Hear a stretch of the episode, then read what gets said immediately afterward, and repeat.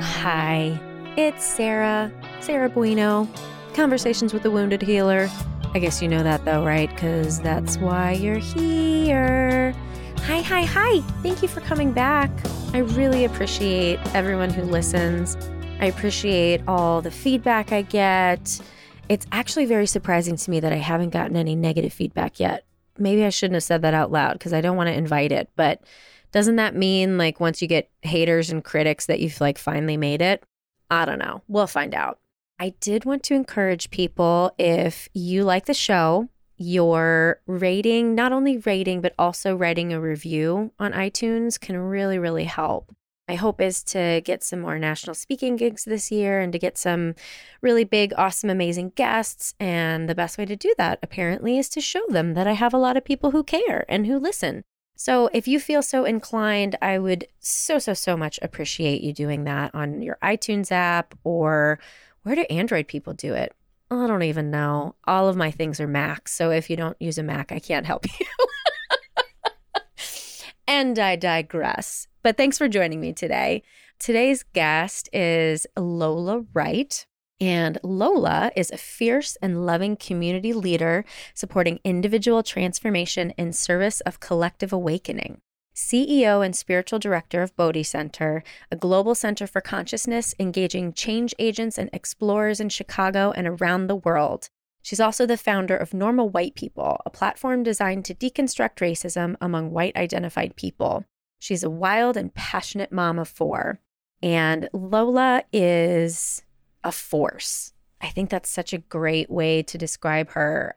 A force for good, a force for love, a force for change. And I think this conversation, I, in writing the show notes, I was writing, you know, that we talk about the Bible and consciousness and white supremacy and all these big things. But I think she does it in a really accessible way, in a way that isn't so scary. I, you know, historically get really overwhelmed when I think about these sorts of macro ideas. And I didn't get scared. I didn't get scared when she was talking about it. So I think that's pretty cool. So please, please, please enjoy my conversation with Lola Wright.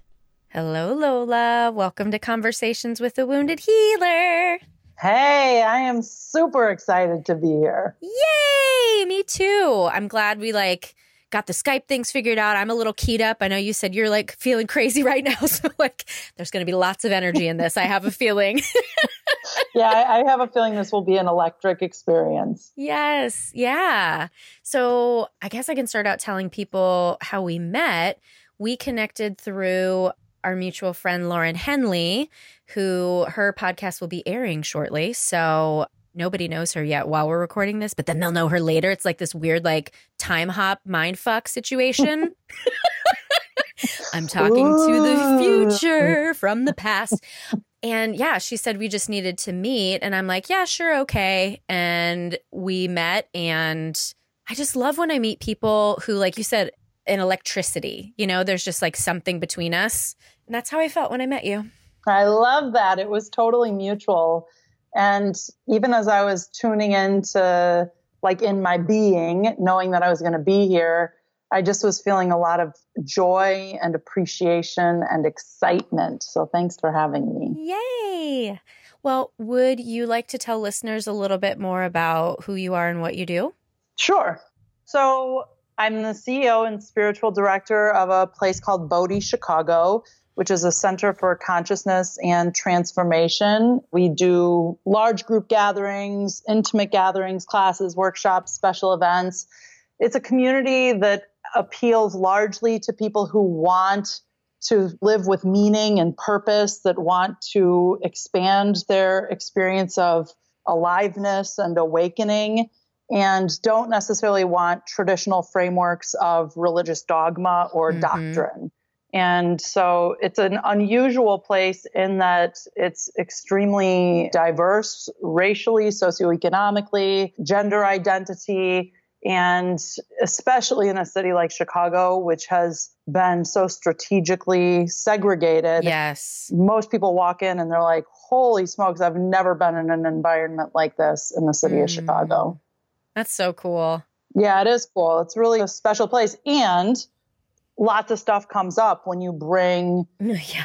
lots of different people together. You Mhm. know, it's not like kumbaya. It's, you know, people Right. rub up against each other. And our premise is that that's actually where the work begins. Oh my God. I was literally just thinking that. Ah, I love that. Yeah. Yeah. Because if it's kumbaya, you could be spiritually bypassing or not addressing what's really going on. Yeah. Yep, totally agree. So that's sort of one thing that I do. I'm also the founder of a body of work called Normal White People, which Mm. is a platform for white identified people to develop their racial consciousness and to move into greater awareness around racism in this country and white supremacy in this country. I'm also the mom of four kids that are 21, 19, 10, and 7. I have an incredible partner who he and I are great practitioners of the mundane. Oh, yeah. So I'm like, yeah, I, I think that's what I'm up to on the planet. I do have a book that I'm working on to come out January of 2020, and I'm excited about that. So lots of different things going on. Yeah. And you and I are kindred spirits in that way, like doing too many things at once, but they all need to be done. God damn it. yes. And I just trust that like it'll all work itself out. So Mhm. So when we met, you told me your story and how you kind of arrived and just sort of kind of happened upon this leadership position in Bodhi. mhm. I'd love for you to share as much of that as you feel willing to share. sure. I'll do the Reader's Digest Sure. version. Yeah. So I was raised in a very affluent suburb of Chicago until about the age of 13, at which point my parents, who were big socialites in the community, got divorced because it, my mom revealed she was having a relationship with a woman in the community. And in 1992, as someone who was going to Catholic Right. school, that was scandalous. Yes. And I was not raised living under a rock. Like it wasn't so much a moral issue for me. It was really just disruptive as a 13 year old hmm who's already navigating all the challenges of being 13 and not feeling like I fit in for a variety of reasons. I mean, I'm not a petite human. I'm not a demure person there were all these sort of like things stacked against me to fit into Mm. like the dominant cultural Yeah. norms. So as a result of that, my dad moved to the city. I essentially moved with my dad and got hooked up with the Chicago hip hop community in like 93 and went down this rabbit hole of Black liberation texts Mm. and got deeply curious in the intersection of race, religion, or spirituality and Mhm. music, and how that's sort of informing our culture and traditions, et cetera, et cetera. I got pregnant my senior year of high school and sort of hid that from my parents, ended up having a miscarriage, got pregnant swiftly thereafter again. Hmm. I'm clear now that I really had an unconscious commitment to Mm. recreating the experience of family that I felt was lost when my family Mm. got disrupted. Yeah.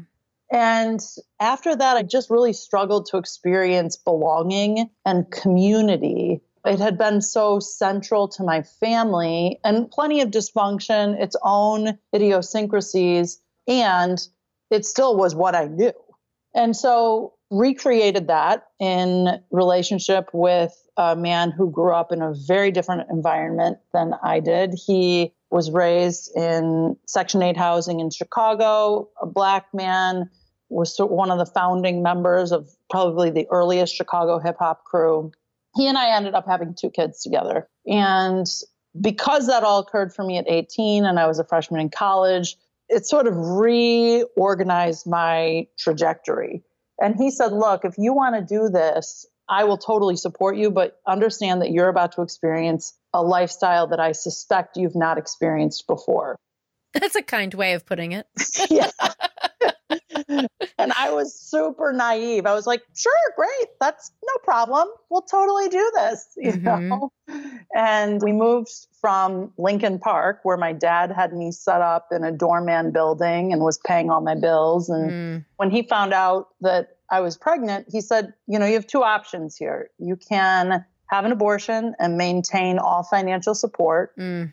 or you cannot have an abortion and you'll lose everything. Wow. And I would say he's kept pretty good to his word, my choice of losing everything. wow. And I think that, like, sometimes when I share that, it's easy to villainize my dad. And what I've come to Mm. understand through my own parenting journey and my own healing journey is that he really was just doing the best that he knew to do. right. You know, it was like he had a little bit of leverage Mhm. and he was going to try to use it to hopefully correct my path. I have that in air quotes. right. To what he thought it should look like. Yeah, Yeah. exactly. And so I have a lot of compassion. I mean, he is a great practice partner for me in Mm. compassion and acceptance. because uh, Again, a kind way to say things. I love it so much. we walk on the planet with some pretty distinct differences, but a lot of times people will ask, well, was your dad's issue the fact that your daughter was black? And I said, Mm. I actually would say the bigger issue for my dad was class. My dad's issue was more about the fact that I was making my life very difficult and had hooked up with someone who had very little means. Yeah. So, anyway, fast forward, I was a vocalist at the time, expecting to pursue a singing career. That swiftly changed. I realized business was probably a more viable option if I wanted to be able to support myself. Mhm. I looked at the life that I was raised in and sort of modeled my choices after that, which was like, okay, it appears that people go into investment banking Hmm. and consulting. And Mm. while I don't have a degree, I know how to play this game very well. And Mm. so I'm going to use my high level of emotional intelligence and incredible social skills to make my way in this sort of corporate world. Mm. And I did that for a number of years. And it was always a struggle. I mean, it was just like I had relative level of success, but it just was so inauthentic for me. Yeah. I started going to Bodhi as a community member in 2005, and it was like a big glass of water. It was like, Mm. holy smokes, where has this been all my life? This is exactly what I've wanted, needed. This is how I view the world. And I just started taking classes and started Mm. volunteering and got really plugged in. And then met my husband there in 2007 left Bank of America in 2012 and basically said to my husband, like, look, so just little sidebar. hmm My older children's father and I parted ways. Lots of stories that could be explored there. But so I'm now a single mom. I meet my husband in 2007 at Bodhi. In 2012, I leave Bank of America just feeling like I would rather live in a cardboard box than do this life. And Bodhi was looking for a director of youth and family, and I decided to pursue it. And within a year and a half, a variety of things occurred. I moved through a series of roles. The founder left, and ultimately, I became the CEO and spiritual director. And it was just a demonstration of like my experience when you listen to your yes. tuition, your soul, your gut, whatever you want to call it, and you follow that, things can happen that you'd never be able to anticipate.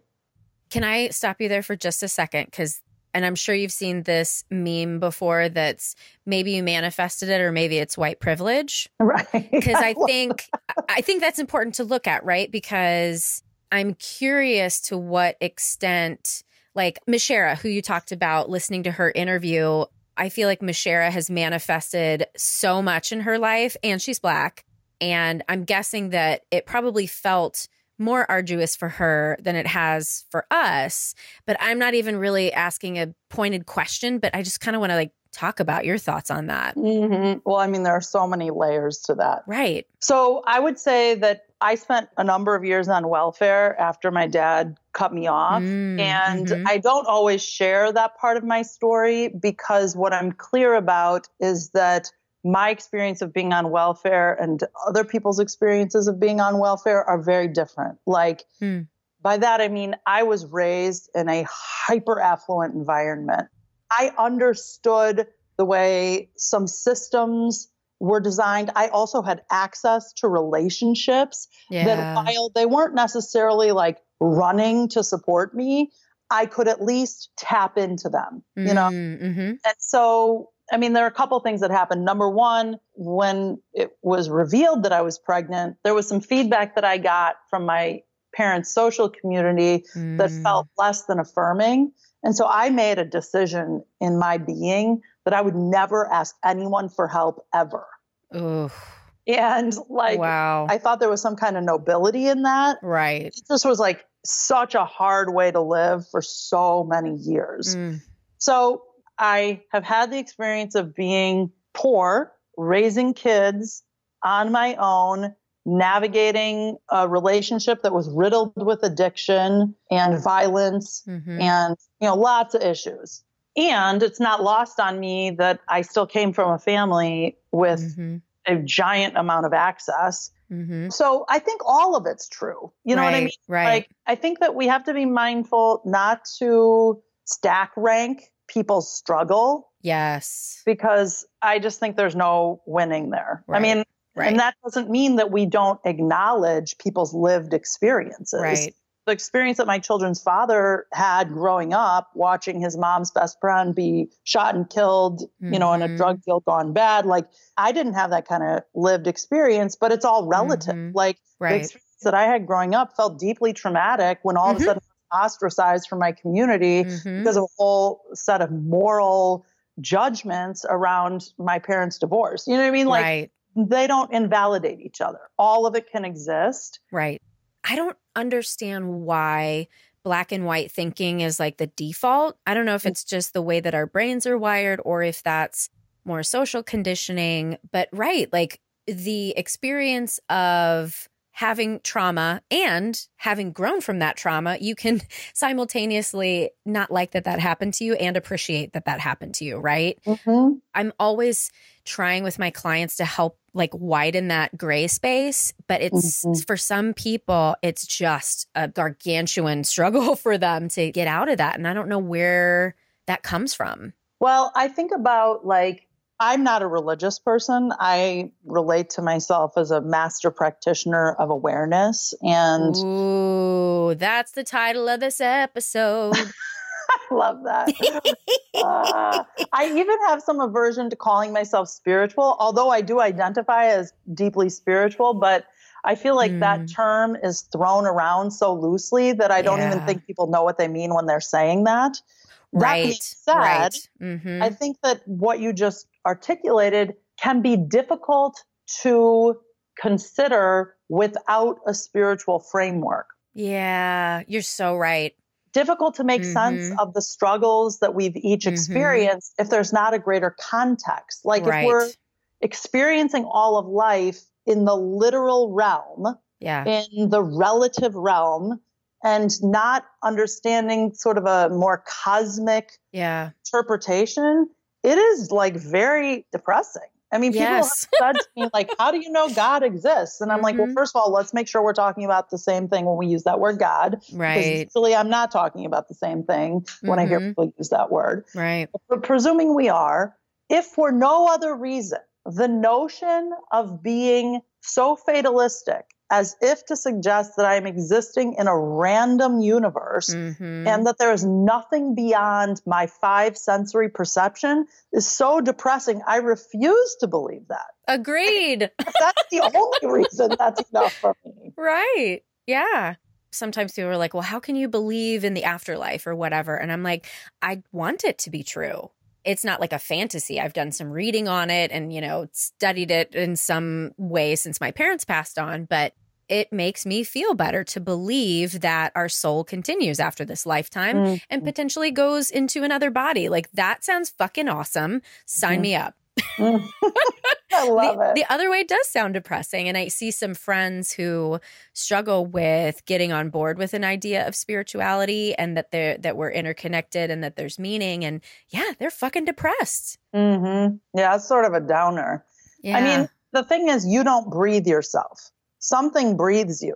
Mm. Like you don't literally sit mm. here and say to yourself, okay, I'm going to effort on breathing now. Mm-hmm, I mean, mm-hmm, sure, mm-hmm. there are mm-hmm. times when you may be congested or you may struggle with asthma or whatever, mm-hmm. but like there is some life force energy that's right. moving through you. Right. And for those who rely heavily on science, and I'm certainly a huge advocate of science, there's Mhm. plenty of science to back up Mm-hmm.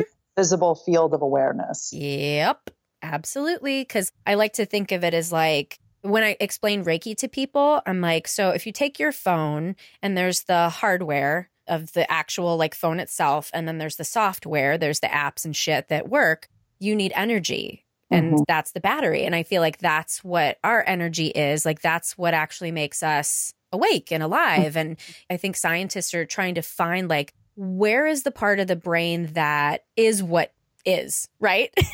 Mhm.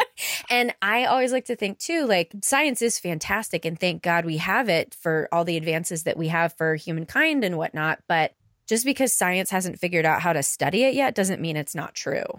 Yeah, and you know, science is studying consciousness. There are plenty Mhm. of quantum physicists and Mhm. astrophysicists and really brilliant people. I mean, I appreciate science. I am not a science buff, but I think more important for me anyway, more important than the science is my lived experience. Mm-hmm. Like I have had multiple experiences where the mystery of life was involved. Like I cannot just Mhm. rely on my cognitive ability to Yeah. understand how and why something occurred.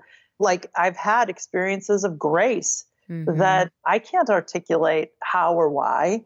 And they were right on time, and I'm deeply grateful. And that's enough for me to trust Mhm. that there is something intrinsically connected that is moving and breathing and having its way in through and as me and all around me that is Mhm. working for me. And that's not unique to me. right. That exists in each of us. mm-hmm. Have you watched the OA? No, I don't know. Oh my God. Watch it immediately. Do you have Netflix? Yes, so it's a show. Okay, I don't know it. The and then just the letters OA. You're gonna poop your Oh, oh, the OA. I have heard about this. Oh, Lola. my team at Bodhi has been talking about this. It's so good. It's funny because I was at the gym this morning and the instructor was like, Oh, what are people watching? And, you know, people like, Ah, stupid shit, this, stupid shit, that. And I was like, The OA. And someone looks at me and she's like, It's so weird. And I was like, that sucks that people are just thinking it's weird because it's about consciousness. It's about expanding consciousness. It's about the soul. It's about interconnectedness. It is Mhm. fucking spiritual as fuck. And I think that Brit Marling, who is like the creator and the star, I think she is a fucking enlightened being and Mm. is shining her beautiful sunshiny rays down on all of us. And there's some people who are getting the message and then there are people who are thinking it's weird. And I I just want everyone to get it cuz it's so just everything. It's everything. Yeah. Yeah. Well, I will just say, like, even hearing that, I feel so encouraged by that. I mean, I was on Mhm. Instagram the other day and I'll go down these sort of rabbit holes of like people Yeah. I follow and they'll post something and I'm like, oh my gosh, who is that brilliant human that created that or whatever? Yeah. And I'm just like, I feel like I am swimming in a sea of brilliance. I mean, so I Mhm. am like as fatalistic as I can hear people get around the state of this country, the state of the planet. While I absolutely know that there is deep work to be done to take responsibility for the state of things, I am wildly encouraged. I mean, I just got off Mhm. a two hour call with Angel Kyodo Williams, who's the author of Radical Dharma. And she's a, a Buddhist priest and Mm. is looking at the transformation of race and has basically developed Mm. like a 12 year plan to I eradicate or to at least severely disrupt white supremacy. And I'm, Radical so- Dharma. yeah, I mean, Okay. I, I read this book a few years ago and it was just like, it's a game changer. Shit. And it's through the lens of Black queer people. And Wow. it's very, very powerful. And so there were 400 people from all over the world Mm. at noon on a Thursday on this call, and they're doing another one tonight at nine. So Wow. I'm just like, I'm really encouraged. I think that, like, Mhm. not to get off course, but the absurdity that is our political landscape today Mhm. Is one of the most deeply provoking Yes. and necessary Yeah. things to have occurred. And sure, could we have learned some of these lessons a more gentle way? Yes, but we didn't. right. So, right. Apparently we wanted to do this like really intense boot camp. Mhm. And, you know, there are a lot of people that have been sitting out of the conversation because they could. Mhm. And now right, here right. we are called to task. So, And I truly feel like I'm one of those people. Like, I'd see things on Facebook, and I had convinced myself for a period of time that I wasn't educated enough to like weigh in. And it finally occurred to me I have to fucking educate myself. I was reading, oh God, I can't remember the name of the book, but I was reading a book, and this black woman was talking about her upbringing and telling a story. And there was a white woman who had learned some things about lynchings and whatnot. And she said, it's no longer an option for me to not participate in this. mm, And that was a wake up call for me like, yeah, there's no excuse anymore, yeah. you know? yeah. I oftentimes will interact with white identified people who are like, well, just tell me what to do. And right, right. Well, I'm happy to support you, one, in their, Mm-hmm. you know, development of their consciousness. When I was 13 and started looking at the world around me and noticing very clear inequities and Mhm. injustice, I picked up books. right. And that was at 13. So, Yeah. and I realized that I may have been unique in that regard, but surely at 30 Mhm. or 40 or 50, you could Mhm. exercise some degree of curiosity. I mean, we have Google today. I know. Right. Right. like, come on. right. And I want to be mindful because I think that, especially around the conversation of race, there's so much blame and shame that gets activated Yes. that I'm really mindful to not. And by the way, I don't avoid that all that well myself sometimes, but Mhm. I'm just noticing it's easy to make light of this stuff. And if someone is listening and they are white identified Mhm. and they want to develop their racial consciousness, Mhm. there are lots of resources. And I Mhm. want to appreciate you for your willingness and I want to encourage you to get busy. One of the things, because I feel like I've started this journey relatively recently, and I'm lucky enough to have a friend who is a person of color and has also had a lot of training in anti racism and has been willing to field my what have at times been really stupid questions, but she's never made me feel stupid or shameful, which has really helped.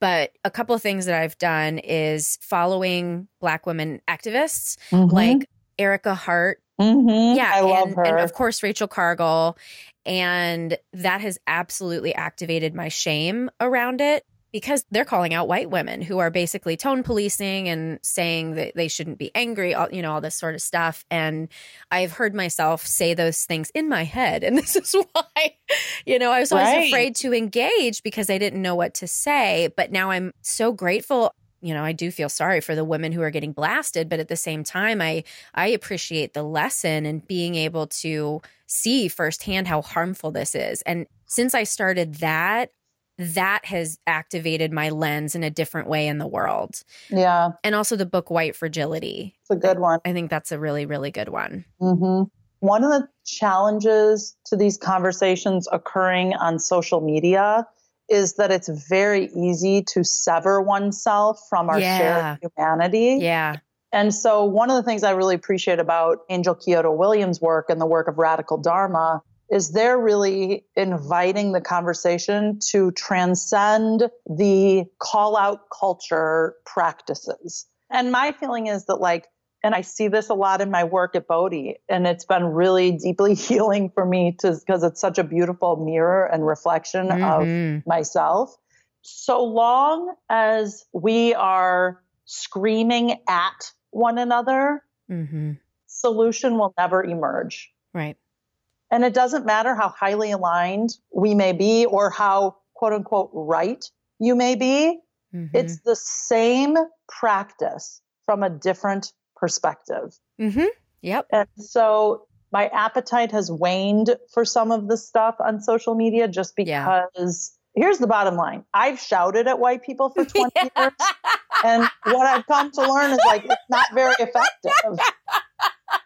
Like, I did Yes. it. And, and it turns out that they don't respond well to it, Right. you know? Right. And the reason that is, is because nobody Yeah. likes to get shouted at, even Right. if your perspective is right. right. I'm trying to be more mindful in the practice Mhm. so that I don't lose people to Mhm. their own trauma, their Right. own shock, Right. because there is a lot of white pain in this race conversation, Yeah. you know? right. And The challenge is that white people can feel like they can opt out of it. Right. And so to me, it's like threading a needle. It's like, how do you put Yeah. a healthy amount of Yeah. pressure without putting people into like a trauma state? And then, you know, white fragility is real. I mean, it's not real like capital R, but it's like right. White people have been conditioned to be in a fragile state Yes. around the topic of race. Yes. Yes. And so to hit people over the head, in my experience, it doesn't work. And to go back to the idea of that like white pain and white fragility, I think the underlying message that I hear when people kind of pull that card is, well, what about my pain? Does that mean my pain isn't real? And that goes back to this idea of comparison of pain, Right. like whose Right. suffering is worse. And I completely agree with you about shouting at people doesn't work. And I'm sure you would agree with this too. I think that the people who are shouting deserve to get to shout. I totally agree with that. And Yeah. I would just add like the misnomer is nobody's saying your pain is not real. Right. We're actually trying to have a specific Mm-hmm. conversation about the impact Mhm. of racism in America, which is symptomatic Mhm. of white supremacy. Yep. It actually has nothing to do with have you experienced pain in your life? Of course, you're a flipping Right. human. Right. We're just having a specific conversation around the impact Mhm. of whiteness in culture, society, systems, and structures. So I'm like, I don't even know if Sarah intended on this being a whole race conversation. No, I didn't. Okay, but here we are. yeah. And I think selfishly, it speaks to what I'm really curious about right now for myself and for the world. And the feedback that I've gotten from people who have listened to Mashera's conversation or other conversations where we've talked about these hard topics. I have a therapist on staff who is a person of color and can also pass as a white person. Mm. It looks like she's just kind of tan. And she texted me, she's like, I was just weeping. Like, thank you for doing this. And I trust that the people who need to hear this message are the people who are going to be listening. And, you know, if people don't like it, stop listening. Like, Yeah, I, I think there are plenty of people out there who care. there are. And what I know to be true is that white people actually really do want Yeah. to figure this thing out Yeah. and figure out what has occurred in our psyche Yeah. that has us be so ill equipped to have this conversation. Like right. that's been systematic. Mhm. That's been deliberate. That's been designed. And I know that there are white people that are willing and Mhm. ready to have the uncomfortable exploration and to do the deep work. Mhm. I absolutely know that that exists. I mean, yeah. I work with them, so I know that that exists. And it's an imperfect process. Yeah. Well, let me know when you want me to come in and help do some of the navigating around shame. I Mm, can help with all that. I love that. I got shame down. So let's shift to the conversation about being a healer. What Yes. what do you think about that? It's so funny. I would say I am an invitation Hmm. to one's internal process to be their own healer. So Mhm. the only one I am a healer of is my own internal state. Mhm. And one of my favorite philosophers is a guy named Ernest Holmes. And he says, There is nothing to be healed, only God to be revealed. And if the word God is triggering for you, you could say, There's nothing to be healed, only love to be revealed, only the presence to be revealed. Like, Mm. and the premise of that statement is that there is an aspect to your being that has never been hurt, harmed, or hindered. Mhm. And Mhm. In fact, all hurt or all trauma or all abuse or whatever has come out of Mm. just a fractured relationship to love. Yes. And so I appreciate the commitment to one's own healing. Mhm. And I love the word restoration. You know, it's like, Ooh, yeah, yeah. I am whole, I am holy, and I've had some stuff happen and it's hurt and it's been painful. And I can heal the parts of myself that have forgotten their inherent Mhm. whole and holy nature. Mm. I just want to let that reverberate for a second because that was fucking deep, man. But so true. And I think that's why, in particular, I'm quite drawn to Buddhism because that's what it stems from, right? Like we're just uncovering the diamond within each of us instead of reaching outside of self to be absolved of our sins, right? I would actually say that if you look at the mystical interpretation of virtually every world tradition, that is at the core of it. Yeah. How did Christianity like twist it and fuck it up then to be all about sin? right? I mean, right? Like, and this is uh, this is not like oh Christianity's bad. It's just like people's practice Mm-hmm. can be extraordinarily harmful. But I guess like from what I understand, and I am not a religious scholar, you probably know quite a bit more than I do. But it's that the church really did want to control people and it's easy to control people with shame. If you make Mhm. people feel like they're not good enough and they need something outside, then that's how you control them. Yeah, I mean, oh my goodness. This right here is many episodes. But Woo! We'll have to um, do another.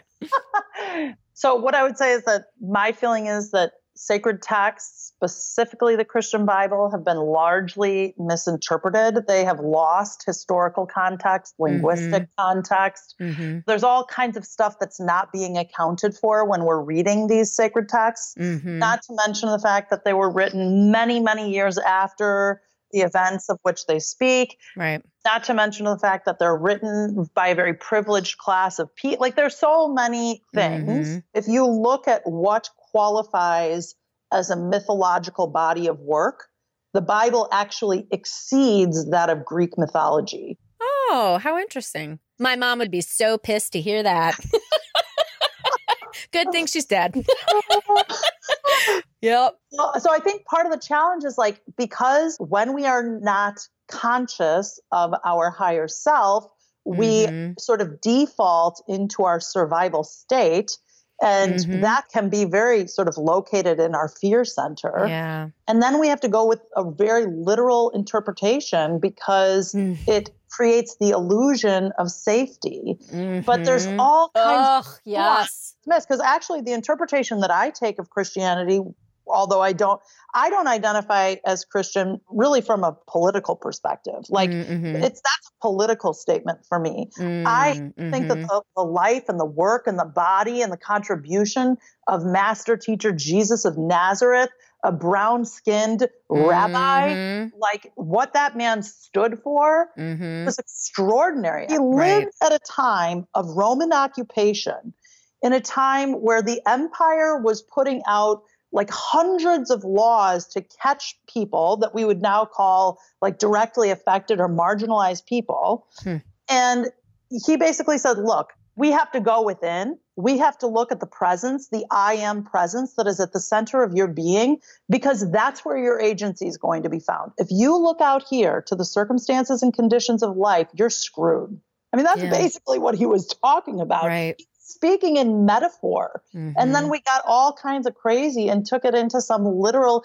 He said, The kingdom of God is upon us. I am the way, the truth, and the life. He wasn't talking about I am Jesus. He was talking about I am, which had a scriptural context of your higher self, your spiritual nature. Mhm. He Yeah. wasn't saying me. right. And there's just a lot of nuance that's gotten lost. So, one of my great teachers, scholars that I look to is Howard Thurman, who was one of the teachers of the Reverend Dr. Martin Luther King, among many others. Mhm, And he wrote a book called Jesus and the Disinherited. And mhm. I just recommend anybody who's interested in exploring a liberatory context for the life of Jesus, I highly Mm. recommend checking that book out. I'd also recommend there are lots of books on the metaphysical interpretations of Jesus as opposed to the Mhm. literal interpretations of Jesus, right. like Right. this thing called You by Ernest Holmes. There are lots of books that you could check out that could help to unravel, you know, not to make everything sort of point back to white supremacy, but there's lots of, Mhm. I mean, I could make a whole case around, I mean, part of the reason for me it's a political decision to have, at the age of 13, laid down the identity of Christian is Mhm. because I have a perspective, it's just my perspective, not right, of the impact of Christianity, Mhm. colonialism, institutionalized racism. These things are all interrelated. So I digress, but the life Jesus was amazing. I think we can celebrate him. And by the way, by the time Howard Thurman, who was a theologian, had spent his life as a deeply devoted Christian, by the time his life was ending, he basically made a strong critique of the state of Christianity in this country and said, I am a follower of Jesus. I don't know that I can comfortably call myself a Christian because yeah. I am so out of alignment with the institution and the organization. Mm. God, there's so much I want to say right now, but one of the things that's just making me think like personally, I always was like, yeah, yeah, Jesus. And I'm just realizing now how my reaction to my mother's interpretation of Jesus, that's why I wasn't into it. Yeah. And makes and perfect sense. Yeah. And I've heard a lot of people talk about Jesus as a mystic and, you know, putting mm-hmm. like Jesus and Buddha and who's the other one that I'm not thinking of right now, but somebody else super important. Um and like as enlightened beings all in the same camp. And that makes so much sense. But since we're almost out of time. Well, can I just say one, yeah. one thing about that? Yeah. One of the contributions I hope to make through the work I get to do at Bodhi and anyone that I interact with is to remind us that you are your own personal mystic, master, saint, and sage. That we are living at a time where we cannot continue to outsource our power, security, approval, mm-hmm. safety, control, separation, oneness to someone or something. There is a presence that is at the center of your being. Be your own Jesus, be your own mm. Buddha, be your own Krishna, be your own Nelson Mandela, be your own Mother mm-hmm. Teresa. Like you are the one, baby. Yeah. So I just know that awakening is for the many, not the few. Yeah. And speaking of Jesus, how do you feel about the term wounded healer? I am comfortable with it so long as we remember that it's not the truth of who you are. Mm. Like we've all gone through some stuff. And that like around the idea of Jesus exactly. And right. the idea of the resurrection was that he transcended mm-hmm. the limitations of the flesh. And mm-hmm. he said, even in this experience of being crucified, I still understand my spiritual nature, my eternal life, my immortal mm-hmm. self. And so it would be absurd for us to say that he was not wounded by the nails that went through mm-hmm, his hands. Mm-hmm. I mean, like, I think that's real clear, you know? he, he, was a wounded healer, right? Right. Like, yeah. And it's not the truth of who he was, like, or who he is, or who we each are. There's an aspect to your being that has never been hurt, harmed, or hindered. Don't spiritually bypass mm-hmm. your wounds. Right. And just remember that there's more to you than your wounds. Right.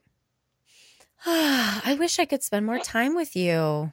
Ah, we'll have to do it again. I know. I just like feel like a 15 year old girl sitting on my bed, like talking on my phone to my best friend. I love that. Yeah. I just resonate is always the word. Mm. But I think there's something happening right now. And I'm just really excited to have crossed paths with you and to become friends. Mm, I love that. Me too. I feel very, very grateful for that. Hmm. Well, before we close out, is there anything else you want to share with listeners that I mean, we talked about the Bible, Jesus, white supremacy. What else is left? I mean, right? Don't forget to love. Yeah. Like this stuff can feel all consuming. And if you are not tending to your well being, to your self love, to your care, to your meditation practice, whatever you do to restore yourself, be mindful of that. Hmm. All right. Well, on that note, I'll just I'll just thank you again for being here today. I love this. I can't wait to put it out into the world. Me too. Yay. Thank you so much. I really hope you enjoyed my conversation with Lola as much as I did. And for more information about Lola, you can visit us at www.headhearttherapy.com slash podcast. As always, thank you to the Creative Imposter Studios for editing. Thank you to Liam O'Donnell for the album art and to Ben Mueller for our theme music.